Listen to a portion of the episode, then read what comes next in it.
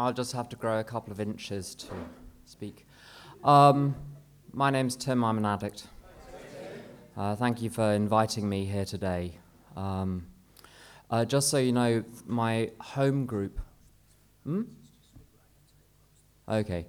Um, just so you know, my home group, if you want to know where to find me or if you want to know how to avoid me, you don't need to decide right now, you have half an hour. um, is the Brick Lane Big Book Study, which is an AA group on at 6 p.m.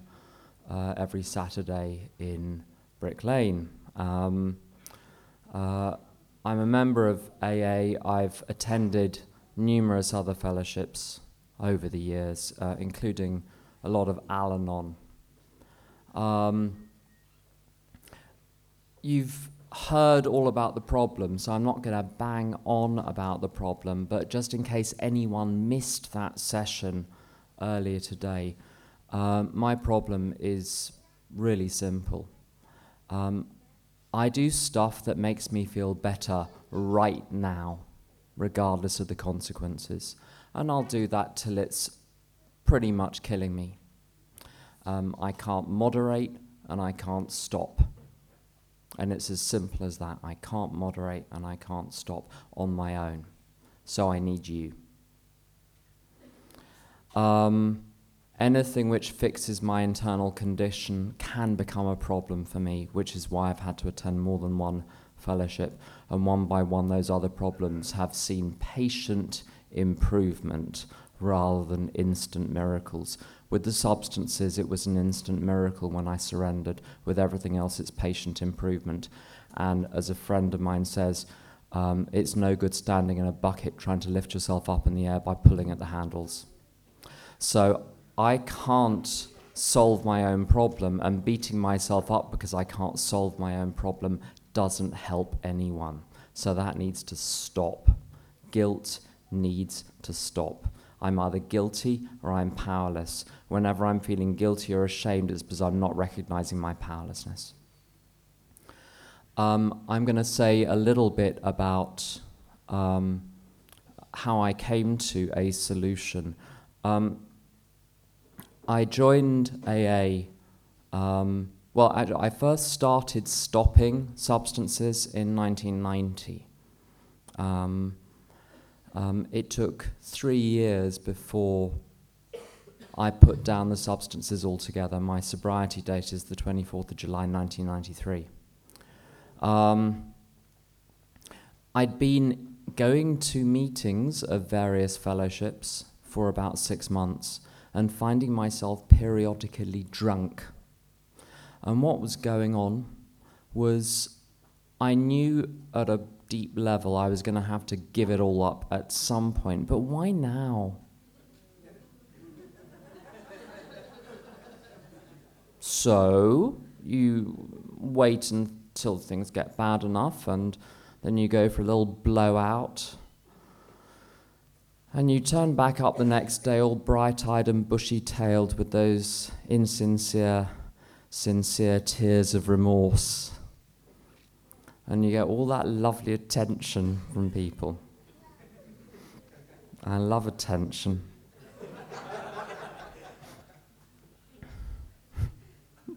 it's almost as good as drinking. Um, the last time I used, I ended up being arrested and run over and all sorts of stuff. Like within half an hour, of starting because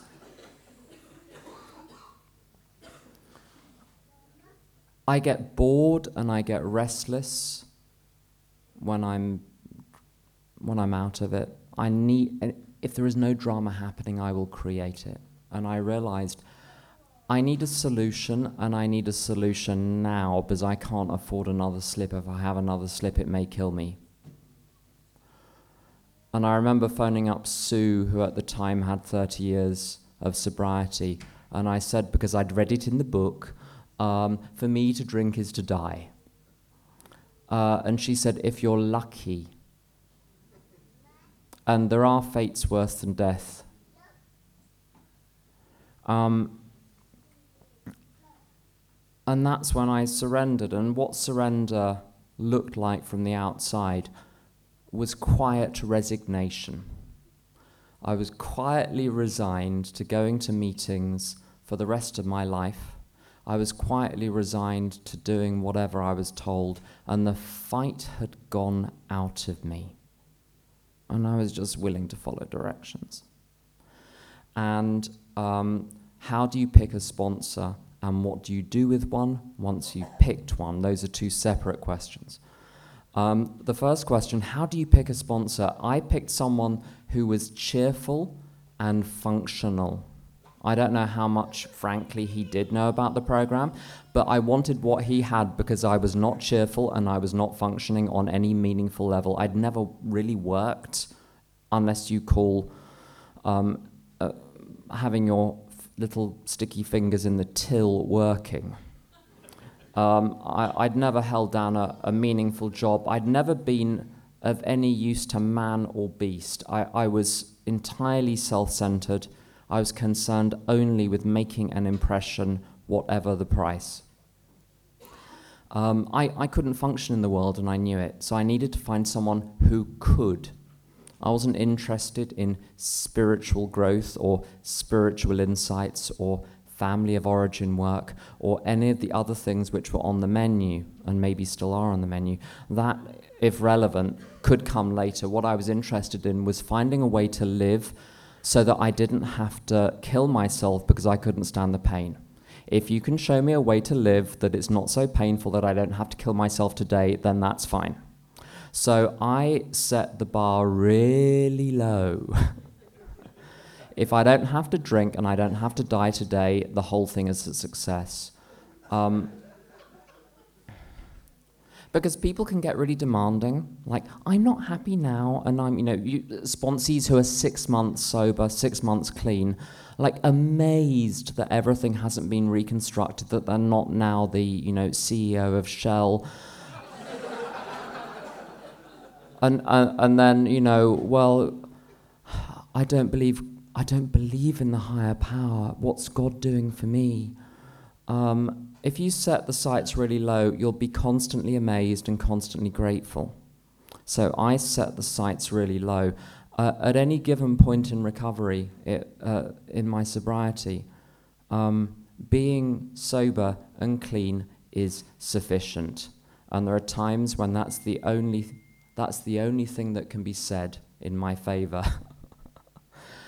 but over the course of my sobriety and recovery, a lot more is necessary merely in order to stay sober.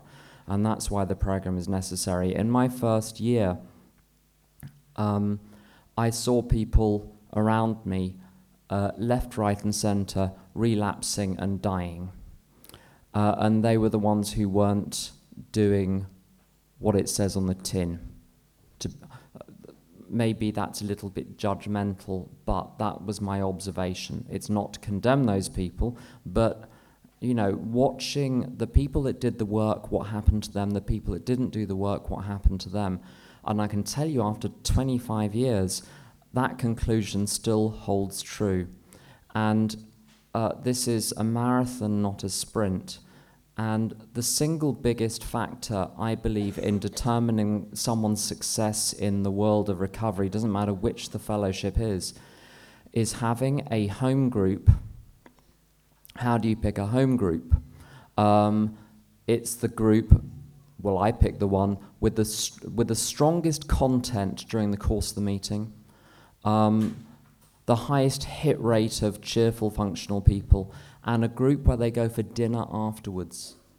Um, in my first year, I don't know what your drinking or using was like, but uh, mine was such that I didn't exactly have a social life left over to go back to.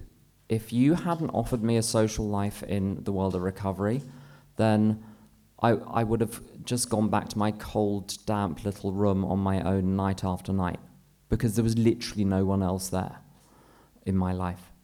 Um, my life is a lot bigger now, but the core of it is my home group.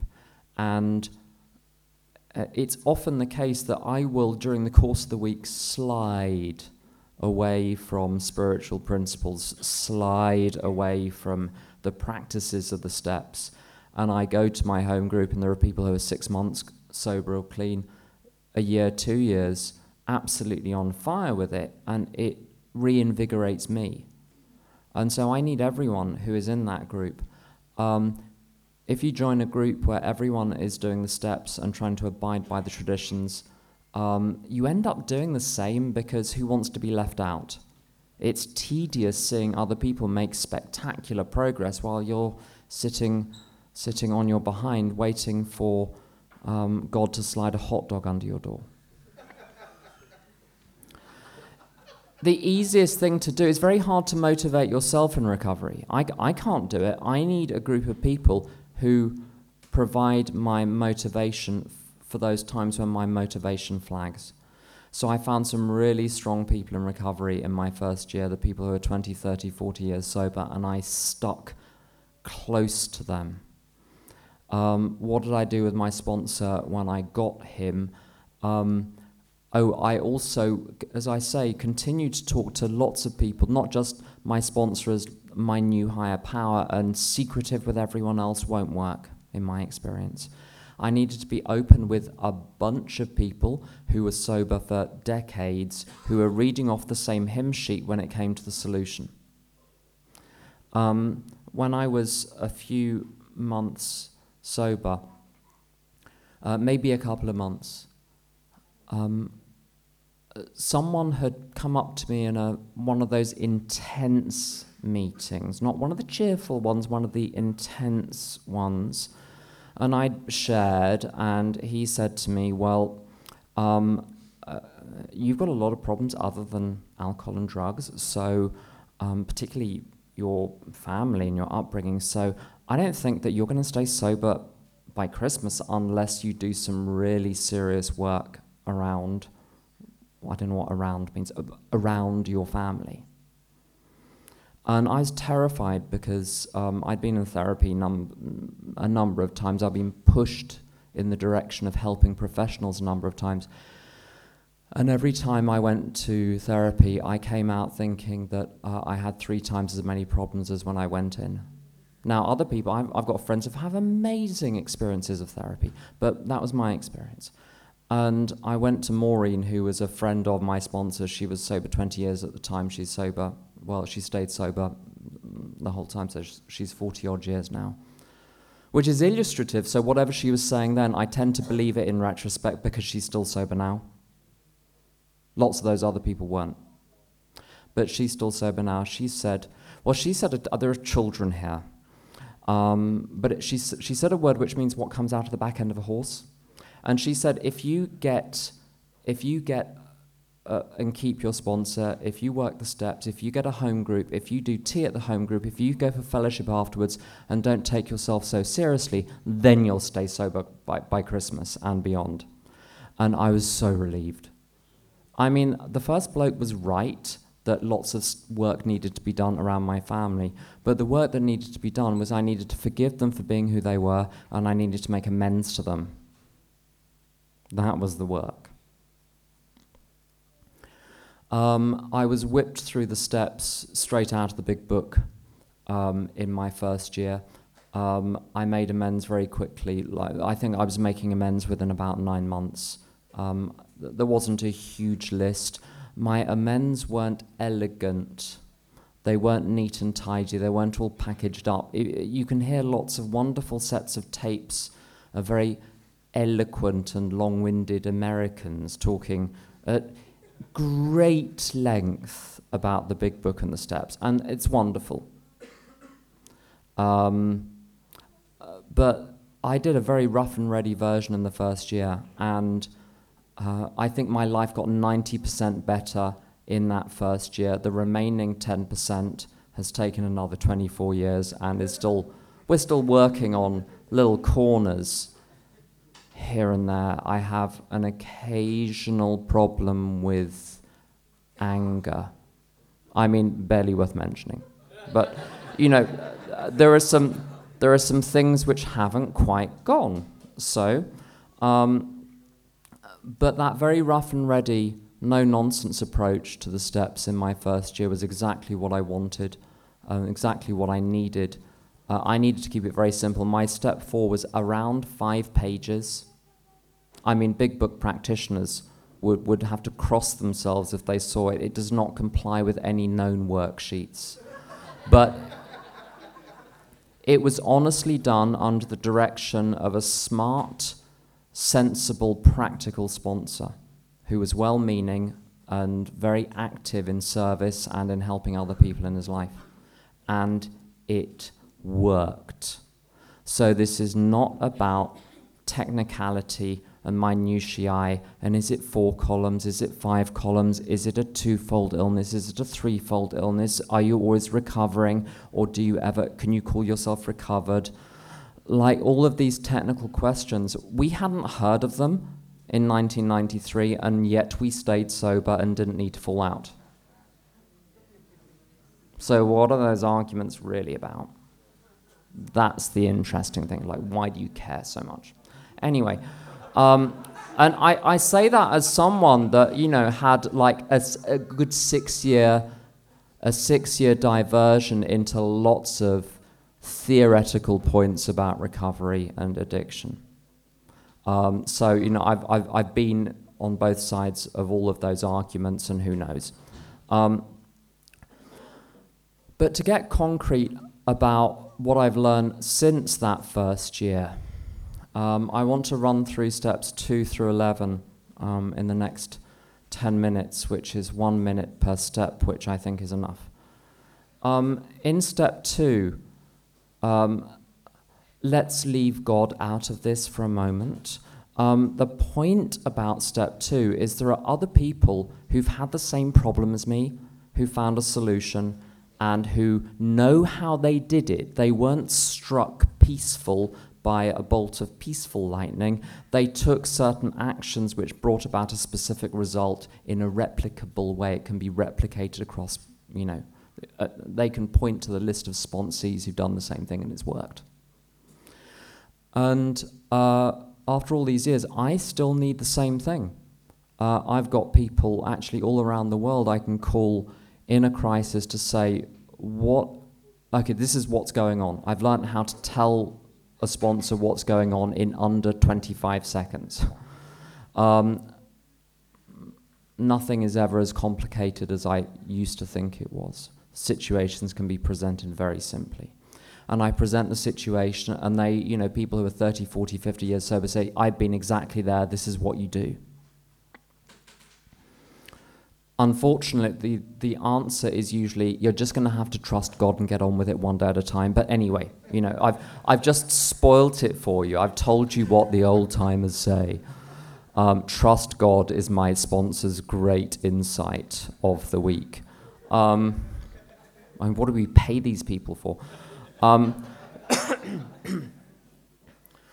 by the way, I love the raffle prizes. You can tell what everyone had for Christmas.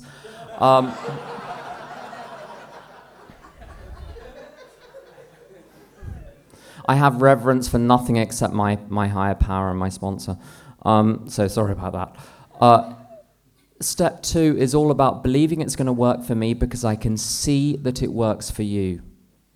Um, there's a writer called C.S. Lewis that says, with, with God, there's only so far you can go with reason. You have to shift to experience if you want to find out whether, this is what he says, if you want to find out whether the cat is in the linen cupboard, you have to go and look. Reason will not tell you.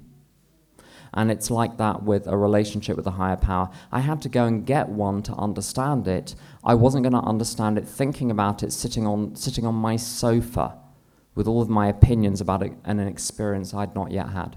So, step two was all about watching out for people who'd succeeded in recovery and saying if it works for them, it'll work for me because I'm not so substantially different that I, you know, I've got problems which are bigger than the program. Really? No. So, step three, I'm going to have to um, trust the program rather than my perception. Whenever I'm worried, I'm listening to my worries Whenever I'm resentful or frightened, I'm listening to my resentments and my fears, which I made up all by myself. and then decided to believe. No one planted the resentments or the fears in me. I mean, sometimes people offer, offer them to you, but I'm the one that decides to take them. Um, when my sponsor says, trust God, and a bit of me is frightened, really, what I'm doing is saying, I'm right, my sponsor's wrong. I'm right, and the rest of AA is wrong. So that has to go. Who am I to say that I have the last word on anything? So, step three is about taking myself with a pinch of salt and trusting. How do you trust? You trust. Well, what does that mean? You trust. Like when, you know, you're a child and there's a situation and um, a parent says, Don't worry, it'll all be fine. I've got this under control, and you relax. I mean, everyone has had that experience once. Um, even if it's a doctor who says, Oh, take these tablets, you'll be fine. And you're bouncing out of the doctor's surgery, even though you still have all the symptoms, because you trust. So everyone's capable of trust. It's just a matter of applying what one has learnt in one area to the whole shooting match. Plus, step three means get on with the rest of the steps. In step four, I get to do three inventories. The first one is the resentment inventory, where I discover there's only one lesson from the first part of the resentment inventory, which is the reason I'm resentful is I have a plan for the universe, and the universe is not playing ball. I've, I've never had an emotional upset which is not flowing from that simple idea you are not behaving, the world is not behaving, the universe is not behaving, she's not behaving, I, or I can't even behave myself. So I'm resenting myself. The only solution, therefore, is to drop the plans and accept everything the way it is as being the way it is meant to be, whatever that means to you. Um, I wish there were a shortcut, but there isn't. That's the only way I found. And then to realize that the life, this is the so called fourth column on page 67, the um, the reason my life looks the way it is is because I built it that way. All the people that have treated me badly as an adult, I have invited voluntarily into my life. So who's the dummy now? I was the one that picked them. Um, I've learned in the resentment inventory that I am 100% responsible for my attitudes, my beliefs, my values, my thoughts, my actions, and ultimately, therefore, my feelings. Um, my sponsor says if you're not enjoying recovery, you're not doing it right. And I enjoy recovery and I enjoy my life. I enjoy my job. Um, I enjoy my home. I enjoy my other half. I enjoy my family who are all still nuts, all of them. None of them have got better. None of them are in, in recovery. We don't even know what the right fellowship is for most of them, but they need something. They're not getting it, but I've learned how to be with people who aren't very well and have a good time anyway. Because my emotional experience and response to you is my responsibility, not yours. So I needed to stop blaming. Step five, I got I, get on a regular basis to tell a whole bunch of people exactly what's going on without glossing it, um, without soft pedaling it, without having to explain a whole load of things first. I just tell the truth. And if you tell the truth enough to the right people over a long period of time, it stops having any sting. And all the stuff I was terrified of telling people were things I'd done or thought they weren't who I am. In the same way that a carpenter using tools is not the tools that he is using. He's the user of the tools. Any character defect I have is a tool that I'm using, it's not who I am, which is why I have no compunction at all about telling you that my major character defects are arrogance and contempt and ill temper and control and punishment and worry and. There's a list. Um, I literally don't have the time to. Uh, but I have no problem telling you about those things because they're not who I am. They're tools that I've been using, and I'm responsible for putting them down because there are alternatives. Six and seven. Um, sometimes people get very elaborate around six and seven. I used to, and I don't anymore. Basically, do I want to stay like it, pointing at my steps four and five? And the answer should be pretty simple. If you have any doubt about that, and also it's a package deal because all of my character defects flow from having me as the center and main objective of my life. And the truth is, according to the contractor step three, the center and main objective of my life needs to be being there for other people, contributing constructively to the lives of other people without complaint or, or, or gloom or criticism. Um, steps eight and nine, I have approached everyone I've ever consciously harmed and done my utmost to make amends to them all. Some of those relationships aren't fixed, uh, but it's not my job to fix them. It's my job to do my utmost to clear the way for the higher power, enabling a change to take place. It's not my job to fix them. Uh, and I've done my side of it, and my resentment against a lot of people dropped when my guilt went. My guilt went when I realized there was nothing more I could do. And most of my resentment was actually my guilt projected outwards onto other people. Because it's obviously someone's fault, and I don't want it to be mine, so it must be yours. And that was going on at a subconscious level. So if you're still resenting people and you don't know why, it could be because you owe them amends. Just a, a possibility. Um, I was at work at 6 a.m. this morning, um, and I worked for three hours, and my mother is 89, and uh, she's uh, really very unwell. Um, we realized quite how unwell she was this morning. Uh, we went over, so we spent a couple of hours there, and I came straight here, and we're going to go back later on today. My, my other half is looking after her. Um, in steps 10, 11, and 12, my job is to say to my higher power, What do you want me to do? with no concern for myself. Um, the reason character defects need to go is because they get in the way. There w- I've got a lot on my schedule today. I've got a lot on my plate in my life, and I have not got time for my own BS. I haven't got the energy for it anymore. And ultimately, the best way to change, I've discovered, is fill your life with opportunities for service and you won't want to act out left, right, and center because you haven't got time to clear up the mess and get done what you need to get done. So I filled my life with opportunities for service, and that has made that has rendered me more peaceful, more cheerful, and more kind than uh, I could have uh, imagined um, 25 years ago. It was not, getting my own way never made me happy. That's what the whole thing is based on. Um, trying to help other people get their own way peculiarly has worked. And I learnt that from you lot. So thanks for listening.